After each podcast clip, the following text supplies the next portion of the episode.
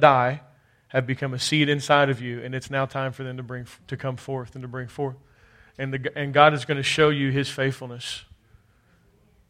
God's going to show you His faithfulness. Yeah. Yep. Yep. Yep. Your life's never going to be the same in any way. Health of your body, um, your finances, your relationships. You're you're stepping into uh, the promised land the Lord's prepared for you, man. It's good news, man. And, and we love you. And we love you. Yeah. I think when God hugs, He doesn't have to touch you physically for you to feel it. That's kind of what a, a prophetic word is. It's a God hug when it's done properly, because it's supposed to be love, you know. Amen. Praise God. Thank you, Lord. Um, so when I was in a place of worship, this is what I was getting in my heart. So I'm just going to share it. If they decide to close churches down again, you know, which they might, I don't think we should close down. I think we should stay open. And uh, and but what I think we should do is I think we should use this beautiful five-acre property and turn it into a drive-thru. Yep. And let everybody just park. And we can even paint out the little um, areas so people can be distanced properly and make sure that we honor all the guidelines and honor, uh, you know, leadership of Scott County and do everything that they want us to do. But then, you know, just set up a stage out here, um, you know, rent some big speakers and just have a big field party. You know, and if people need to, and we can get some porta potties, and we can let we can open up the church, and people can use the bathroom, you know, of course, in the church and in the porta potties, and we'll just honor what they have. The kids can come and, you know, maybe play in their own little groups or whatever. Um, so I don't know. That's just what I was seeing, you know, and and I'm just seeing kind of the vision of it, and all the people that are wise and smart and smarter than me will help bring it to pass. Because uh, we can all do it together. Can I get an amen? That's not a, but I really think, and they may shut churches down. If they do, man, we'll just throw field parties. Amen? We won't have church services. We'll have Sunday morning field parties out here on Newtown Pike. Amen? Yeah. Yeah, I think so, man. I think so. People are hungry. People are ready. And, and really, man, and this property has been a challenge to us for many years. And we love it. We're thankful for it, but it has its challenges. But now it's like I'm looking around thinking, did God set all this up? You know, because now like we got this five acres where we can just have church and we can honor the guidelines and still honor the Lord at the same time. So I'm starting to, you know how you don't know what God's doing until you turn around and look? You know what I'm saying? And you look in the past, you're like, okay, okay. All right, I see what you were doing there. So, amen. Praise God. That's right, He does. He, he's smarter than us. I'm so thankful for that. I'm so thankful I don't have to be the smart person in the room. You know what I'm saying? Like, all I got to do is is uh, consent to be loved. And then everything else arises out of that, you know?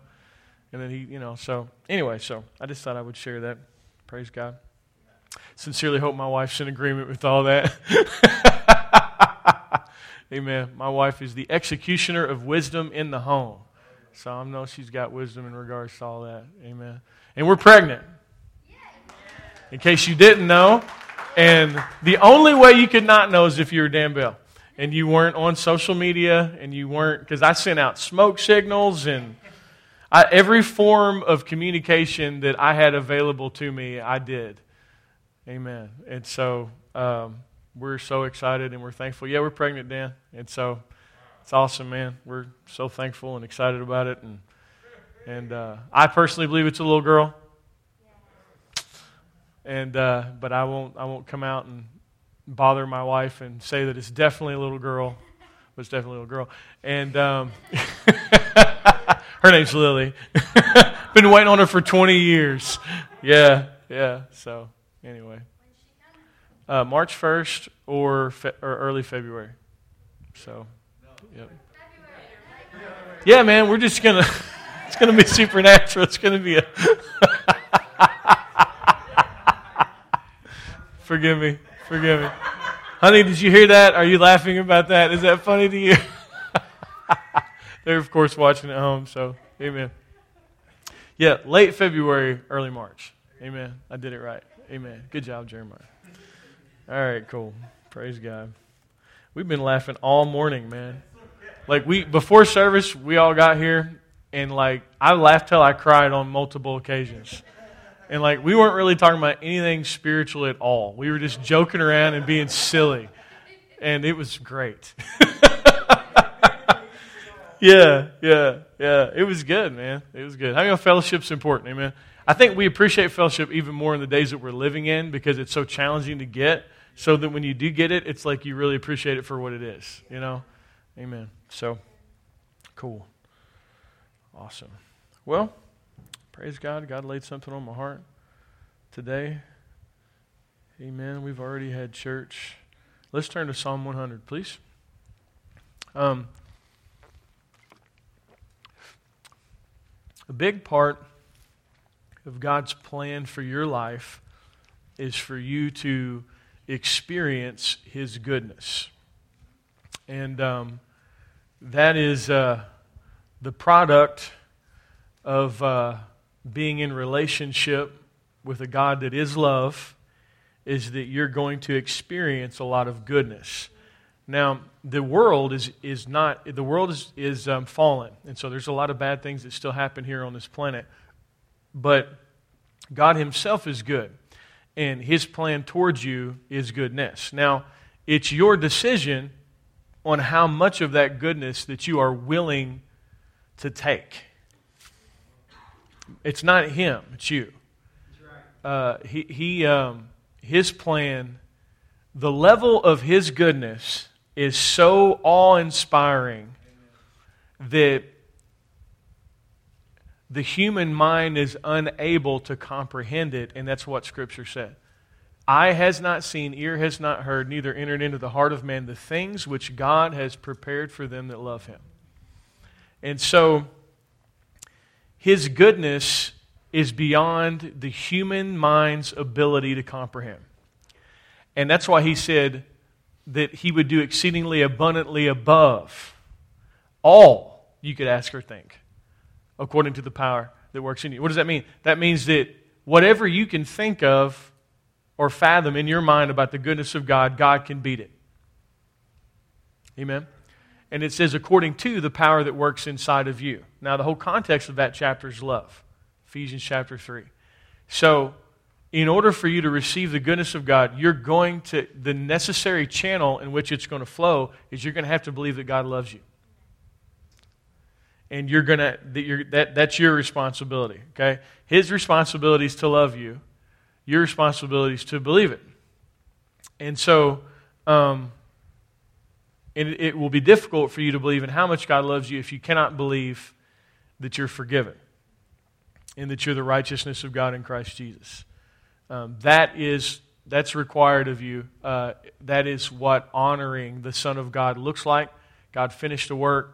It's completed. Um, as you're listening to me this morning, you're forgiven. You've been made the righteousness of God in Christ Jesus. Your past, present, and future sin has been completely forgiven, erased, and eradicated two thousand years ago. Before you were born, you entered into that timeless covenant by believing in Jesus Christ. But the payment was already paid. And so it's important to understand that. It's important to believe that. As you believe that, that is your part. That's the obedience of faith. That's what the new covenant requires, so that we want you to believe in Jesus. We want you to believe He did a good job on the cross. We want you to believe that you're a forgiven people. So while you walk and you live these days on earth, you need to put your shoulders back, you need to put a spring in your step, and you need to walk as someone who is right with God and whom God favors. And you don't need to tolerate any level of lie that God is angry with you or mad at you or upset at you or withholding anything from you, because that's a lie. Now, it's a compelling lie. And the reason it's a compelling lie is because we all fail. And so there is evidence that the lie is true according to our conduct. Amen. Anybody make mistakes this week? Oh, hallelujah. Let's talk about them. Let's, let's lay out the laundry. Let me begin with myself, because that's how it works, right? Amen. This is one of my favorite parts of preaching, talking about my own shortcomings. I absolutely love it. I could never do it in legalism. Now I can do it because I'm just a person with a gift. Amen. I mean, how many know you're called to follow Jesus? Can I get an amen? And every person that has a gift has it in an earthen vessel, and they're just a person, just like you, and they make mistakes. Amen? So this week at our house, my wife is nauseous twenty-four hours a day.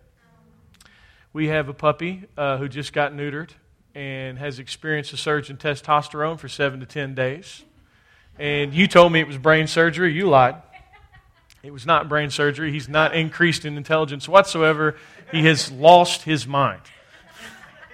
He has tore up everything that he he's chewed everything, and he oh yeah, it's it's for real, man. Just so praise God. So if you felt led to pray for the Johnson house this week, you heard God because we needed it. In the backyard there's a big mud pit because the dude come out to do some work on the house and, and, and dug this big mud pit. And so the dog's in and out of the mud pit, and then we have people over at our house, Stacy's childhood best friend and their whole family staying at our house. And we have Eli. and and and there's no elaboration that needs to be made on that statement. So I have actually done surprisingly well. I've been super spiritual. I've had my halo on tight, and I've not failed the Lord at all. I've been perfect. I said that for the benefit of my wife. Amen. No, we've had some trying moments, and um, but that's okay, and that's a part of life. Amen. But how many know that none of those mistakes that I made, or have made, or you made this week, like we all lifted our hands, you know, none of them are greater than what Jesus did on the cross for you. None of them are. They fail and pale in comparison to the cross. So you are enjoying and eternal forgiveness that you didn't earn and you didn't deserve, which will set the stage for you to understand how much you're loved. And if you can receive how much you're loved and you can begin to bring that into your life, it will allow you to develop an expectation to see the goodness of the Lord in the land of the living. Heaven's solid. It's a done deal. Don't even think about it. Now, in, in terms of whether you're going or not. If you receive Jesus as Lord and Savior. Um, and certainly it's good in the sense that it's a hope that purifies you and helps keep you strong when all hell's breaking loose on the earth. Amen? We know that we're pilgrims and we're passing through, right? So that's good. But you need God to move here now. Amen? And th- this is it's His joy to do it because this is where His promises come to play. And if you look through Scripture, God's book is filled with promises. And so a part of the demonstration of the goodness of the Lord in the land of the living, and a part of the demonstration of His faithfulness in your life, is that He's going to promise you something.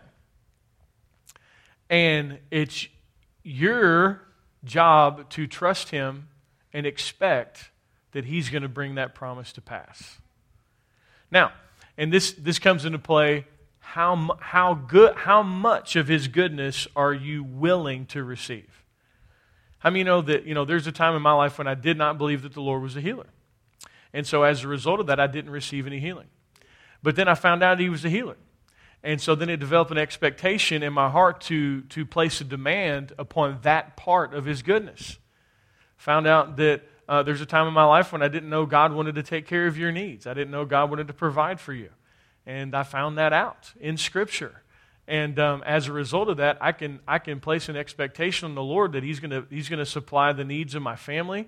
He's gonna take care of this ministry.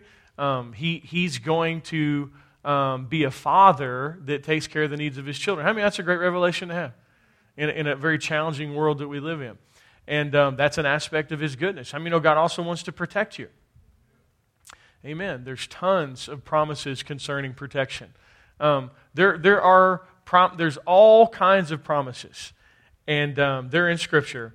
And Psalm one hundred and in verse five says, "For the Lord is good, and His love endures forever, and His faithfulness continues through all generations." And so, Turn to Second Peter chapter one. God's plan is to be good to you, and that's what he wants to do. That's what he wants. He wants to be good to you. Amen?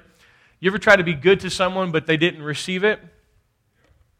You ever try to, you know, we, you know, you're, you're dealing with an animal, and you're trying to help an animal, but the animal's afraid? I think that there are certain areas of our life where we've been hurt and abused by the church that we don't want to receive goodness in that area because we've been hurt in that area. And so now, because we've been hurt, God has goodness that he wants to bring healing in that area, but we don't want to, we don't want to talk about that area.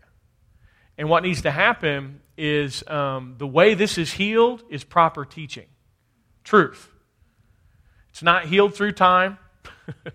It's not healed through, it's healed through truth. And when when someone has twisted the Scriptures and brought damage into someone's heart in their life, it's one of the worst woundings because it's a wounding that's done in the name of the Father. And so you get wounded. You know, how many know that the Spirit gives life, but the letter kills? The letter is a sharp, two-edged instrument of destruction. Uh, I have experienced a lot of destruction in my life, but the greatest destruction I've ever experienced have ha, has been uh, through wrong, through um, doctrines of devils, man. It's scripture that's been twisted. Worse than the drug culture, worse than any. Because, man, when you get hurt in the name of God, it, it hurts you in a way that nothing else hurts you. Um, it's just like when someone's been abused as a child. If you've been abused by the person that you're supposed to trust, and that's supposed to take care of you and bring a place of safety for you, and you get hurt by that person, it does something to you in a way that just being hurt by someone else cannot. And so there's a place in many people's hearts where they've been hurt by Scripture. And it's not that the Scripture was evil, it's the interpretation of Scripture was evil, and it was twisted in order uh, to bring forth control. And, and even there are instances where it's not even there to bring forth control, it's just people are teaching it wrong. And as a result, there, there's a wound that happens. And the only thing that heals that wound is teaching. But here's the thing. We don't want to talk about those areas. Even in grace circles, there are areas that grace preachers struggle with teaching about that's in Scripture that they need to teach about. Because you are not doing someone a service by protecting them from the truth. You're not doing someone a service by protecting them from something that has the ability to set them free, even though it might hurt a little bit in the beginning. Anyone ever had a splinter removed? Not fun. But the pain of the moment sets you free. Amen? And so there are areas and passages of Scripture that grace preachers need to preach about that have been hurt and abused. And, and, and uh, we, we got to go back. And we got to dust off the babies that we, we tossed out with the bathwater and bring the truths that were given to us that were solid. See, we, we have this propensity to, in the midst of Reformation, to think everything you've learned is evil. Well, everything I've learned is evil, so I throw it all away. And so then we develop a taste for new. If it's new, it must be true. What? I've never heard that before. It must be true. And then we become new chasers. And then we just chase new. And you can chase new so far away from Scripture and so far out in the left field that you're so far away from Christianity and from the gospel and from the truth of what the Bible tells us that you're, you're, you're, we have to be careful of that. And so when a Reformation is happening, we've got to make sure that we don't let go of the truths that were good. Can I get an amen?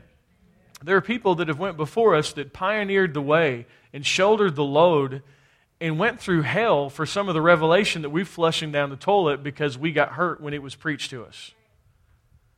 Amen. And and and I've made I've just made a decision in my life, you know, and and um, I want all of the Lord's goodness. I want all of it. I want everything the blood paid for. I want it all. And I feel like that attitude honors God.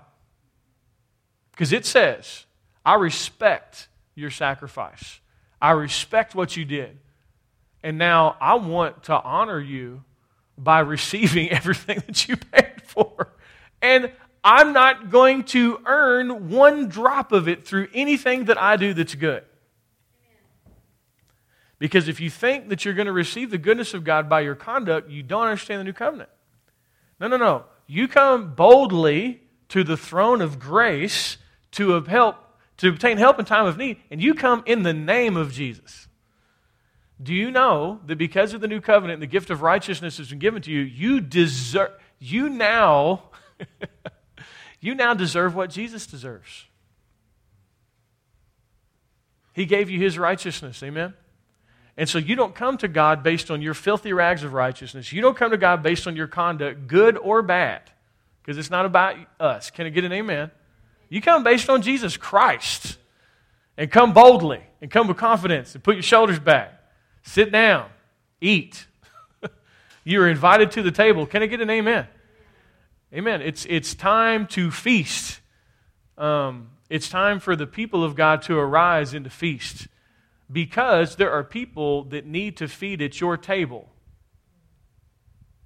There are people that need to feed on the blessing that God's pouring into your life. There are people that need to experience the love of God through you. So you need to receive more than you can use, so that you can pass it on, and the church can be a part of the answer of the scourge that's coming against our nation, rather than a bickering, squabbling, political ideologies, and not being the feet and hands of Jesus in the earth.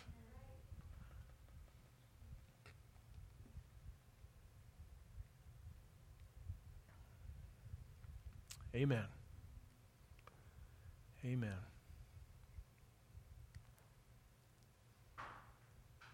We could just we could just go home right there, couldn't we? Ah, it's the Lord, man. Thank you, Lord. Thank you, Lord. Thank you, Lord. So, Second Peter chapter one. We've been given promises that are going to give us a sense of deliverance in the earth from the evil that's here. Um, and it's from all evil. God's plan is to deliver you from all evil. Now, doesn't mean that you won't step in some periodically. Amen? And um, because it's here, right? Um, how many know there's a difference between stepping on dog poo and eating dog poo? Both are awful. One, but but one's significantly less bad than the other, right? This is for you, Tim. This is, I haven't, I haven't, I haven't done one of these analogies in a while, and I just feel the unction. Amen. Amen. Because you walk the earth, and every once in a while, there's junk, right? But it doesn't have the ability to get inside of you. That's because Jesus said this. He said, the enemy comes, but he has nothing in me. And how many know the enemy's been kicked out of you? And now you're wall-to-wall Jesus Christ on the inside. So whatever this world can throw at you, greater is He that's in you than he that's in the world. Amen? But um, so you've been given these promises, and so you, we need these operative in our lives. Second Peter chapter one and verse four, it says, grace and peace be multiplied unto you through the knowledge of God and of Jesus our Lord, according as His divine power has given unto us all things that pertain unto life. It's talking about this world, and godliness. It's talking about your nature. Through the knowledge of Him, talking about Jesus, that has called us to glory and virtue, whereby are given unto us. This is given to you, just like a car keys are given to you, or a Bible is given to you, something's given to you. It's given to you when you receive Jesus as Lord and Savior.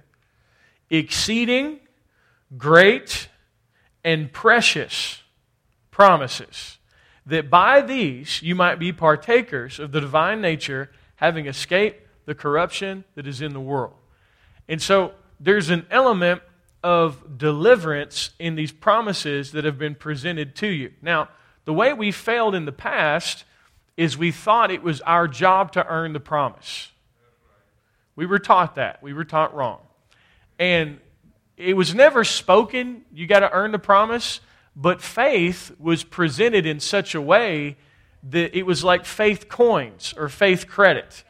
And if you built up enough, then you could take your coins and you could go and you could buy promises from God, and God would be pleased with you because you had enough faith coins or faith credits, right? That uh, faith teaching, faith is biblical, but that that form of teaching faith is not scriptural and it doesn't work. Um, it actually it throws a monkey wrench into relationship, and you're left with transactional Christianity where God becomes your employer instead of your father, and you live very frustrated because you can't really receive anything from God based on debt. Here's the thing. God owes you nothing. And He will never owe you anything. I mean, and that's a stark reality. I'll, I'll take it a step further. We're lucky to exist. Seriously. You didn't have to exist. You got an opportunity to experience life. Amen. And so, God doesn't owe us anything, okay, ever. But He wants to give you everything for free through Jesus. Amen. And so, you cannot bring a debt system into that relationship, because if you do, you're going to live frustrated and you're never going to receive the promise. That's what legalism does. At legalism at its core is this: I'm going to be good enough to control God. I'm going to be so good God's going to owe me blessing. That mindset, which is unfortunately commonly taught, will absolutely frustrate grace and will leave you with nothing. Yeah. And so faith is not chips or credits that we earn things from God with. That's not how a promise operates.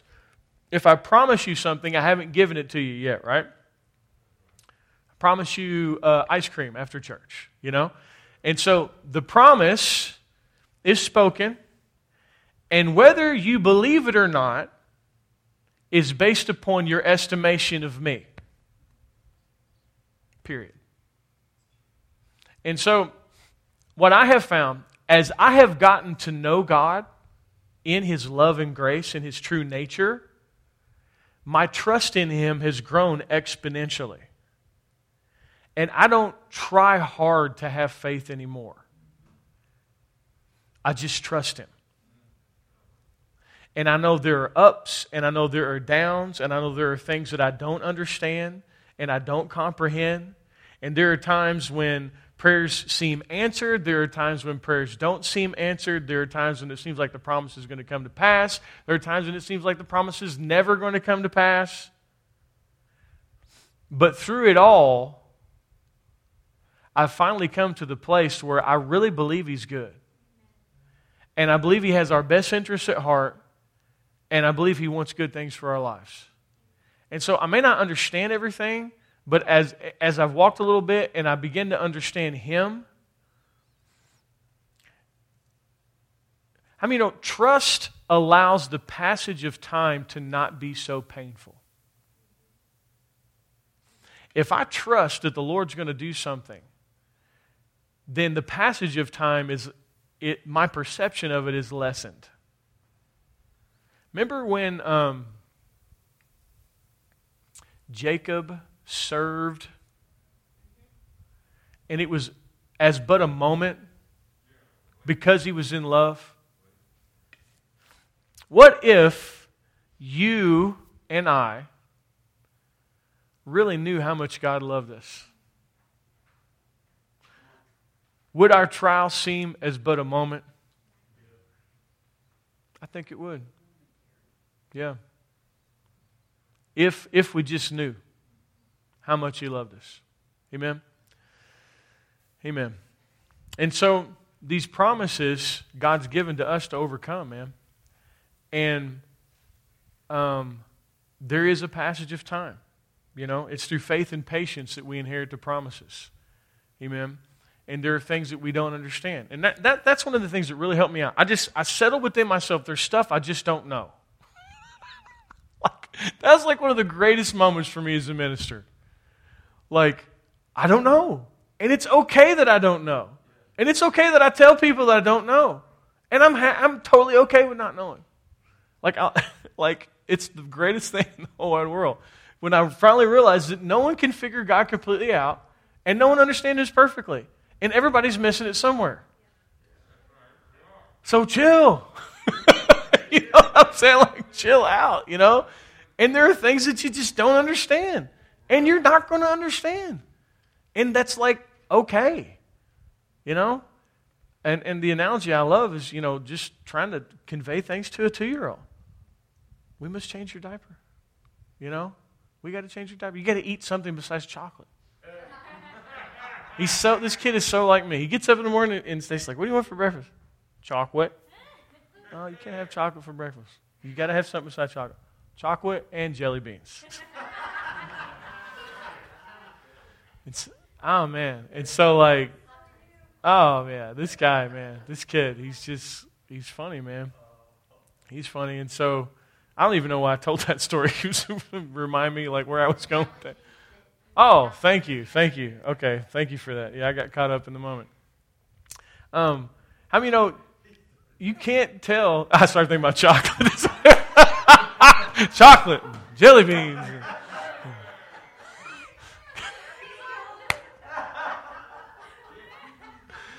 Man, he gets it honest. Man, he gets it honest. God love him, boy. I tell you what, he was mad the other day though. Let me tell y'all the funniest story.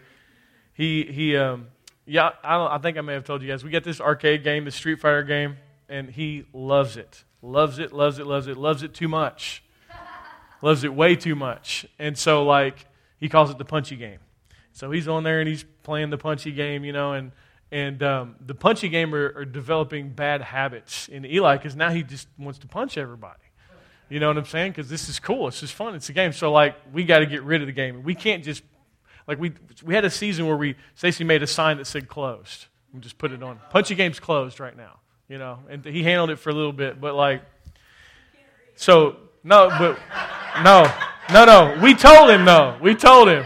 We told him.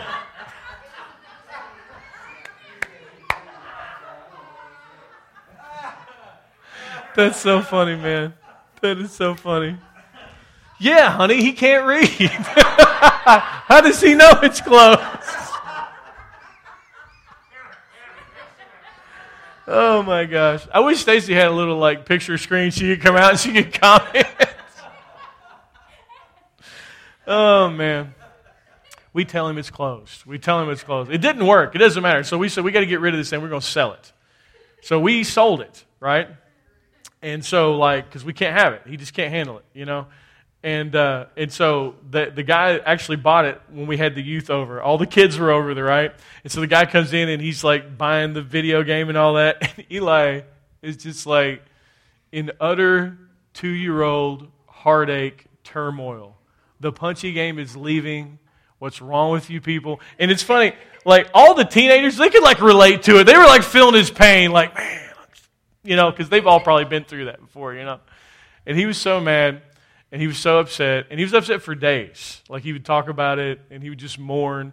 And we were like, and usually chocolate will fix everything. You want a piece of chocolate? Yeah, okay, I'll take a piece of chocolate. Okay, a piece of chocolate. He took that chocolate bar. He threw it across the room. Don't want no chocolate! Want the punchy game! That's when we knew it was a problem, you know what I'm saying? When when the chocolate was rejected and we were still in mourning, but he's doing better now, but yeah, praise God. Yep, he's running around the house going, Hadouken! Hadouken! Some of y'all may know what that is. Some of y'all may not. Oh, God help us, man. Praise the Lord. It's okay to laugh in church, right? Amen. Let's turn to Luke chapter one, please. And so, God has these promises, and then how many know that not only does God have promises in Scripture, but how many know that God will speak stuff to you personally? He'll give you something personal, and He'll speak something to your heart, and that's between you and Him. And um,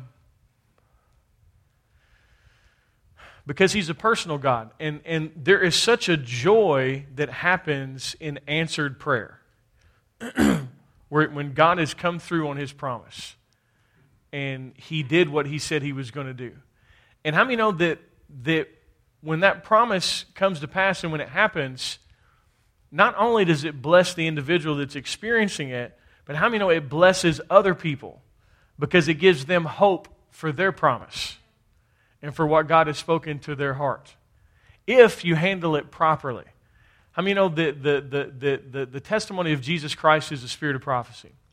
And when a testimony is shared properly, it should glorify Jesus Christ, not the individual sharing the testimony. And that's one of the things that we missed uh, in the old way of doing things is, you know, under that concept of faith chips, um, when someone testified, what they were really doing was they're like, my face is bigger than yours and I'm awesome and you stink. You know? And then what end up what would happen is rather than a testimony edifying people, it would actually cause jealousy and pride and contention. And uh, I mean, you know, the problem is, is our focus is on the wrong thing. How many of the focus should be on Jesus?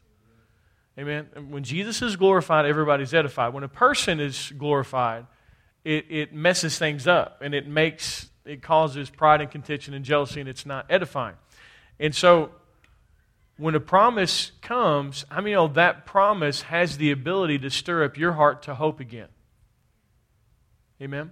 How many know that the promise speaks, and it doesn't just speak, it speaks to your heart when you see something come to pass that someone has waited for for so long. It might be healing, it might be financial deliverance, it might be a family member getting saved, it might be um, there's a million different things that it can be, but when you see a promise come to pass, it should speak to the hope in your heart to arise and awaken and trust again. I mean, know that when the passage of time continues to roll, you can get weary. And but how many know that along the way, in the race of your life that you're running personally, you need moments where someone hands you a cold glass of water. The purpose of a testimony is to be a cold glass of water given to you on your journey that will refresh your hope so that you keep moving forward. See, the biggest thing is don't quit. I mean, you know, you can quit, you cannot quit physically, but have quit internally. And when you are living life apart from your heart, that's not healthy for you. Wait till my Jeremiah. Your heart needs to be in what you're doing. Your heart needs to be in your life. You need to be living out of your heart. When you're living out of your heart, you have purpose, you have desire, you have happiness, and you move forward. And what the enemy tries to do is he tries to bring so much scars and hurt and turmoil against you that he bruises your heart to where you no longer hope. And you, you, you've, you've hoped and you, you've tried for so long that your heart has become sick and you don't believe it's going to happen and you don't believe it's going to come to pass and you've given up. Now, everybody in Scripture that God gave a promise to got to that place. There ain't nobody that the Lord has called who just walked up and nailed it out of the park and never doubted. It just hasn't happened. Because there's an element of you and me that has to die. When you realize that you cannot bring it to pass in your own strength, then it dies to you and it becomes a seed that God can use and can bring forth life out of because it's no longer your strength and no longer your ability. And when the promise comes and when it comes to pass, the only person that will be glorified is the Lord. And the only person that will get credit is the Lord. And you and I will be in our proper state of gratitude, of thank you, Lord. I didn't earn this. I didn't deserve this. This promise came to pass because of your goodness and not my own.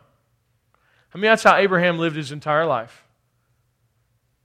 He had no concept of earning it because he was four hundred thirty years before the law. And his faith flourished as a result of that. So, anyway. So, Luke chapter one and verse forty-one. It says, and it happened when Elizabeth heard the greeting of Mary. Now this is where Mary and Elizabeth are coming together.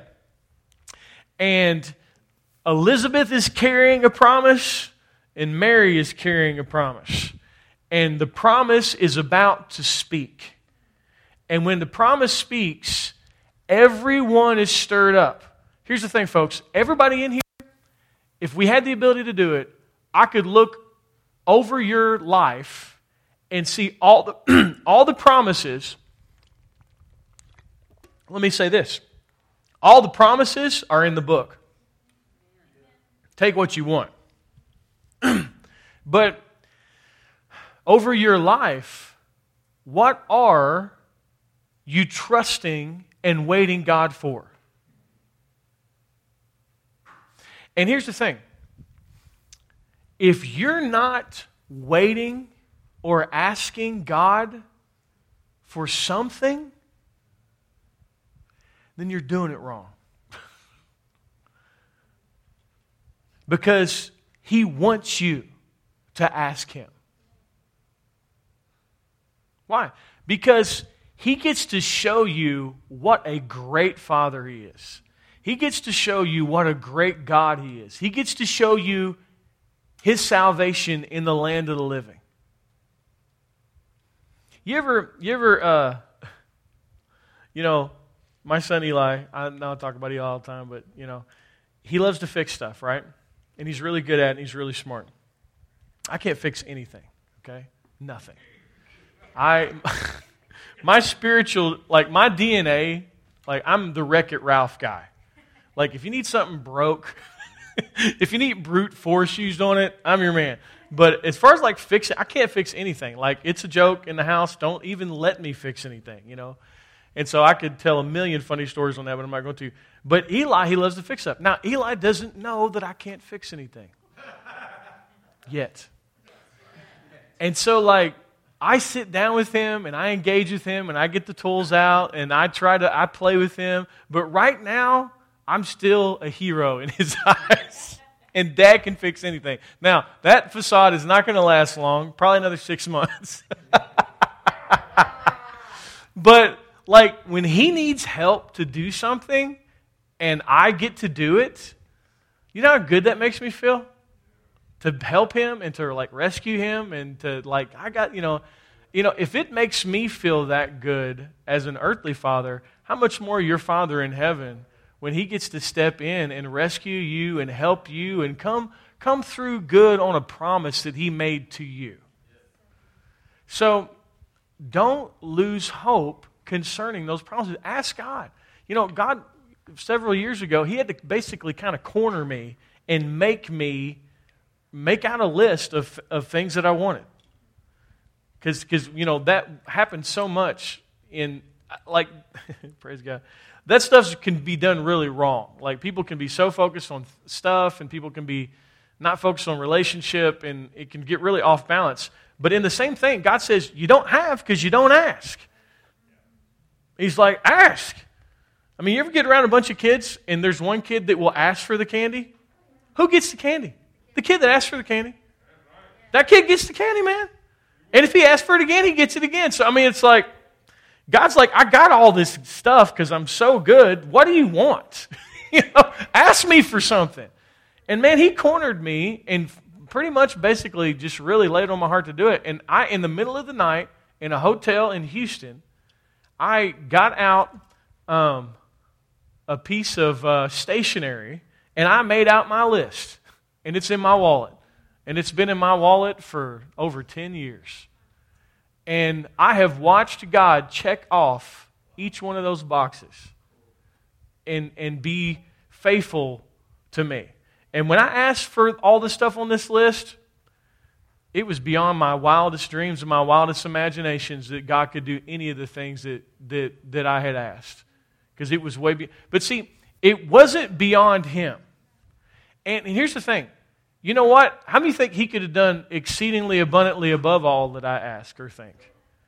You know what I'm saying? So uh, had I asked for more, He could have done more. And had I asked for more, He could have done more. And I asked for more, He could have done more. Are y'all tracking me here? Do you, he, see, he wants to be glorified in the earth through the goodness that he pours out in your life. He wants to be glorified in the earth through the goodness that he pours out into your life. He wants people to want a daddy like you have. He wants people to say, I want a father like that. I want a God like that. I want a covenant like that. I want a relationship like that. I want what you have. So when you're receiving the goodness of the Lord, it's not about you being selfish. It's not about you being self-consumed. No, it's about you honoring God and, and allowing Him to be a good father to you, to not only be good to you, but so your life would be an example of what it looks like to have a loving father, to have a loving God. Can I get an amen? Do you see where it's so selfish for us to get so, so just, we, we get so, we, praise God. We get so caught up in ourselves. Gosh, we think too much about ourselves. We focus on ourselves too much. That's our biggest problem. Okay? You've been removed from the covenant that you enjoy.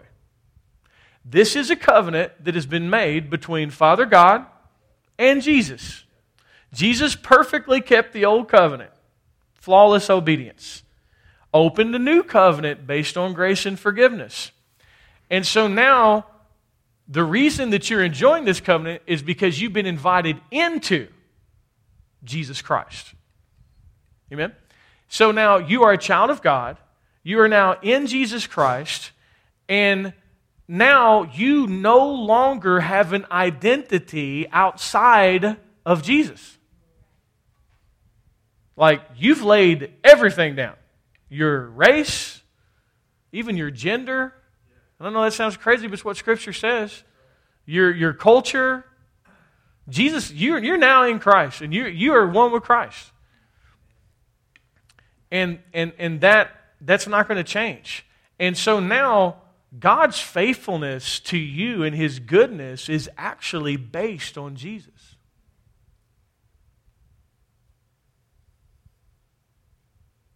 So, like, if we'd get a hold of this, it would it would break the chains off of the blessing that heaven has. And we'd see what a modern-day Abraham looks like. Heir of the world. Amen? They which receive the abundance of grace and the gift of righteousness shall reign in life through one Jesus Christ. Amen? And so, and so, so... Let's all quit thinking about ourselves. Like, let's let's just quit measuring ourselves, determine whether we're worthy or not. Stop. Your your your your your guilt is um, jeez, it's insulting to the cross. Did He cleanse you? Was He successful? Did He do a good job? Then stop allowing condemnation to rob you of the blessings that have been given to you through Jesus Christ. And I, I, don't, and I say that to myself as well. Please, go ahead, go ahead, Brian. Give him, take a mic. It's right here. I'm going to toss it, and you're going to catch it. Amen.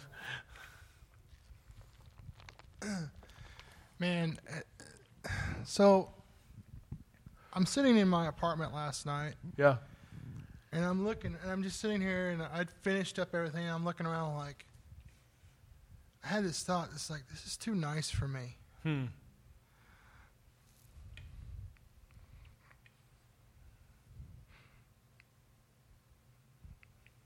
I, I, I, I don't deserve this. Hmm. What have I done to deserve this? Hmm.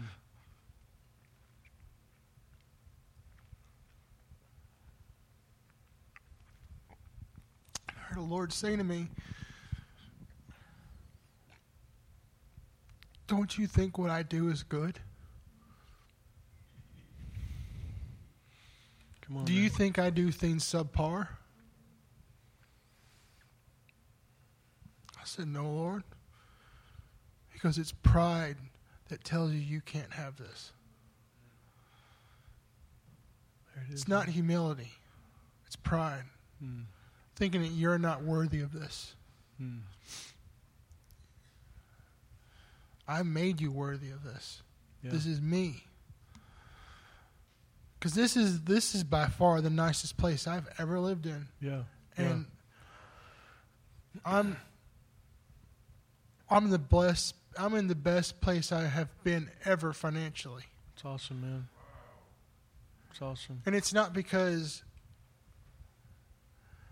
it's not because I've had some plan of success or yeah. some thing to gain, right? Sure, sure. I'm just trying to live for His glory. Yeah. And I'm yeah. not, and I'm trying not to worry about me. And I'm trying to just wake up in the morning and go, no one owes me anything. Yeah, yeah, yeah, yeah, yeah. Because He's given me all things. Amen, amen, amen. And the more that I learn to live in that blessing, it's really what the Word says, blessings overtake you. It's good, it's good. And it's, God wants to bless you. Yeah. He knows, he'll he'll bring things in your life where He knows where your heart's at. And it's just this, see, we get caught up in thinking that wanting too much stuff is wrong. But the flip side of it is also wrong, where you don't want to receive anything and you don't feel like you need, you know, and you just have the poverty, poverty mentality. Sure, sure. And I'm just, I can testify to the fact that God wants to bless you. He wants your life to be a blessing. He wants people to see the blessings in your life and see His goodness. Because if anyone were to look at my life, it's not because I deserve anything. It's not because yeah. I have some high education, or it's because God's favor has been on my life my entire life. He's put yeah. me in the right places at the right time. And yeah. I have majorly screwed things up so bad, made wrong life decisions, yeah. and God has always been. And and every time He's redeemed me, He's He's set me a little bit higher. Come on, man. Come on. Yeah. It's what it looks like when a man encounters the goodness of God. It overwhelms you. It overwhelms you. This is what subdues the hearts. Not condemnation, not hellfire and brimstone, the goodness of God. This is what overwhelms people and subdues their hearts. Amen. Amen. Oh, man, thank you, Lord. Come on, man. It's good. Because He loves you. When you, when you mess up, yeah. He doesn't want to bring you down. Yeah, yeah, yeah, yeah, yeah. He wants to restore you and set you a little higher. Come on, man. Come on. And He wants to show you, yeah, you messed up, but look how, but look where you've come from. Yeah, yeah, yeah. Come on. Bless the Lord and forget not His benefits. That's right. Look where you've come from. Come on, man. I went from having nothing. Yeah.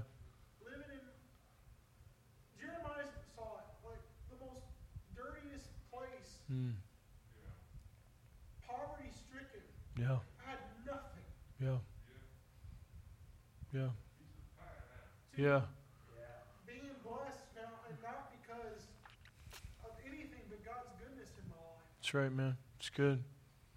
It's beautiful. And I would rather it be just Him mm-hmm. rather than me getting out here in some driven worldly thing of ambition. Sure. Sure. In the prior life, yeah. I'm still miserable because I yeah. don't have Him. Yeah. I, I want to be like Moses, Lord, lest You lead us up from this yeah, place. Yeah, yeah, yeah, yeah, yeah. That's good. It's good. It's a beautiful place to be. That's the fear of the Lord. See, fear of the Lord is very healthy. Um, it's not a bad thing. It's a good thing. And what it is is it's reverence and it's honor and it's it's a sense of, if God doesn't do it, I don't want anything to do with it. And that, that it, it's a it's a very safe place, and uh, it's a healthy place, and there is a place for that in grace, you know. Um, and it really is a healthy balance, and um, it's a good place to be, man. It really is. And uh, God wants to be so good to us, man. I mean, he just, he wants to overwhelm us. I want to I want to close here. Luke, Luke, Luke one, and I want to finish this, and then we'll be done. Thank you so much, Brian, for sharing that, man. That was so powerful. That's a demonstration of what God's doing. Um, Luke chapter one and verse forty-one, it says, "And it happened when Elizabeth heard the greeting of Mary, that the babe leaped in her womb, and Elizabeth was filled with the Holy Spirit, and then she spoke out loud with a loud voice and said, 'Blessed are you among women, blessed is the fruit of your womb. But why is this granted to me that the mother of my Lord should come to me? For indeed, as soon as the voice of the greeting sounded in my ears, the babe leaped in my womb for joy.'" Now, what I want to show you is, is when the promise comes, it speaks. Just like when Brian just shared, okay? Brian has been through many years of very difficult financial trouble, okay? Many years of it, and had tremendous challenge. Well, he, he's experienced a tremendous breakthrough that has put him in an entirely different place. Now, how many know that that is the promise of the Lord to him? But because God was faithful to him, how many know that, that what that should do is the promise that came to pass in his life should speak to the promise inside of you, should speak to the promise inside of me, so that when I hear the, the testimony of Jesus Christ, that, that, that hope is stirred up in me so that I can once again have vision. And so that I can see, and I can hope, and I can dream, and I can remember the promises that God made to me. Whether those promises were in Scripture, or those promises that God spoke to you specifically, it's the reminder and the stirring of the heart that our God is faithful. Amen? You know, and, and, and then I got other areas of my life where it didn't come to pass. On multiple occasions. And I think you need to we need to talk about that. You know, being a Christian is not floating through life Pollyanna perfect. Sometimes it doesn't go well. And sometimes bad things happen. You know, and uh, and and I don't have all the answers for that. But I uh, have made the decision to set my heart on hope. To believe to see the goodness of the Lord in the land of the living. And, you know, I've definitely had setbacks and had troubles, but you can't focus on your setback, man. You can't focus on your personal failure, and you can't focus on what's been done to you. How many know if, if Joseph did not get over the fact that his family betrayed him, his heart would have been too bitter to become king of Egypt? He wouldn't have been ready because, he, because his heart would have fermented in bitterness and grief. And by the time that it was time for him to take that position of authority, he would have been so vindictive and evil, he'd have been worse than his brothers. But he did not count injustice towards the people that hurt him. And he also did not count injustice towards God. So he didn't get bitter. You know what he did? He flourished and prospered. Even as he was wrong. Over and over again. Wronged by his brothers, wronged by Potiphar, wronged by Potiphar's wife, wronged by the butler, wronged by the prison guard. Wronged. I will. I can't promise you a life where you will not be wronged. But I can promise you a God that will turn your wrongs into right. I can promise you that. And uh, how many know that your end is greater than your beginning? It's how it's not. It's the end of the story that counts. It's not where you've been through and where you've walked. It's it's the end of the story. You know, I, today when I was when I was driving in, this this came. You, I think I wrote it down.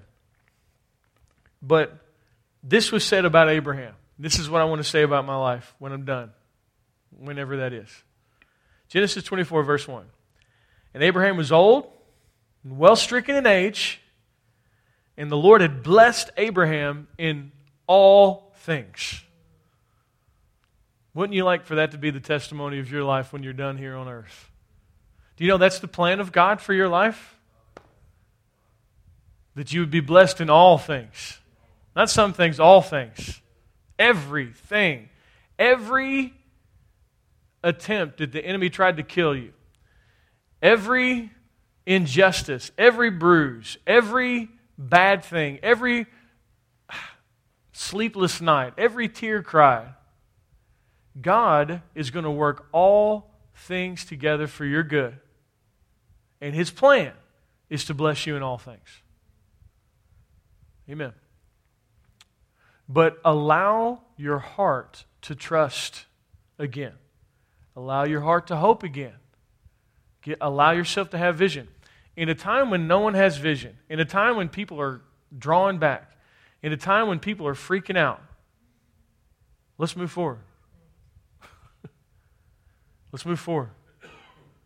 It's time to move forward. Amen? And uh, they that know their God will be strong and do exploits. Great days are ahead, man. Greatest days of our lives. We've all been waiting for these times right here. Don't let the media fool you. Don't let all that circus out there fool you. God's kingdom is flourishing and thriving, and great things are happening in the earth. Amen. It's good days. It's good days. Amen. All right. I just want to pray a blessing over everybody. Um, Father, we just thank You and praise You for the opportunity uh, to come together and to hear the word of truth. And uh, Lord, I just, Spirit of God, I just thank You for what You did here today. So thankful to be a part of it. Thank You for what happened in worship and the word and ministry, and uh, just thank You. Thank You for doing what You do. Just so grateful. Such a wonderful, edifying time. Lord, we thank You for that. In Jesus' name, amen.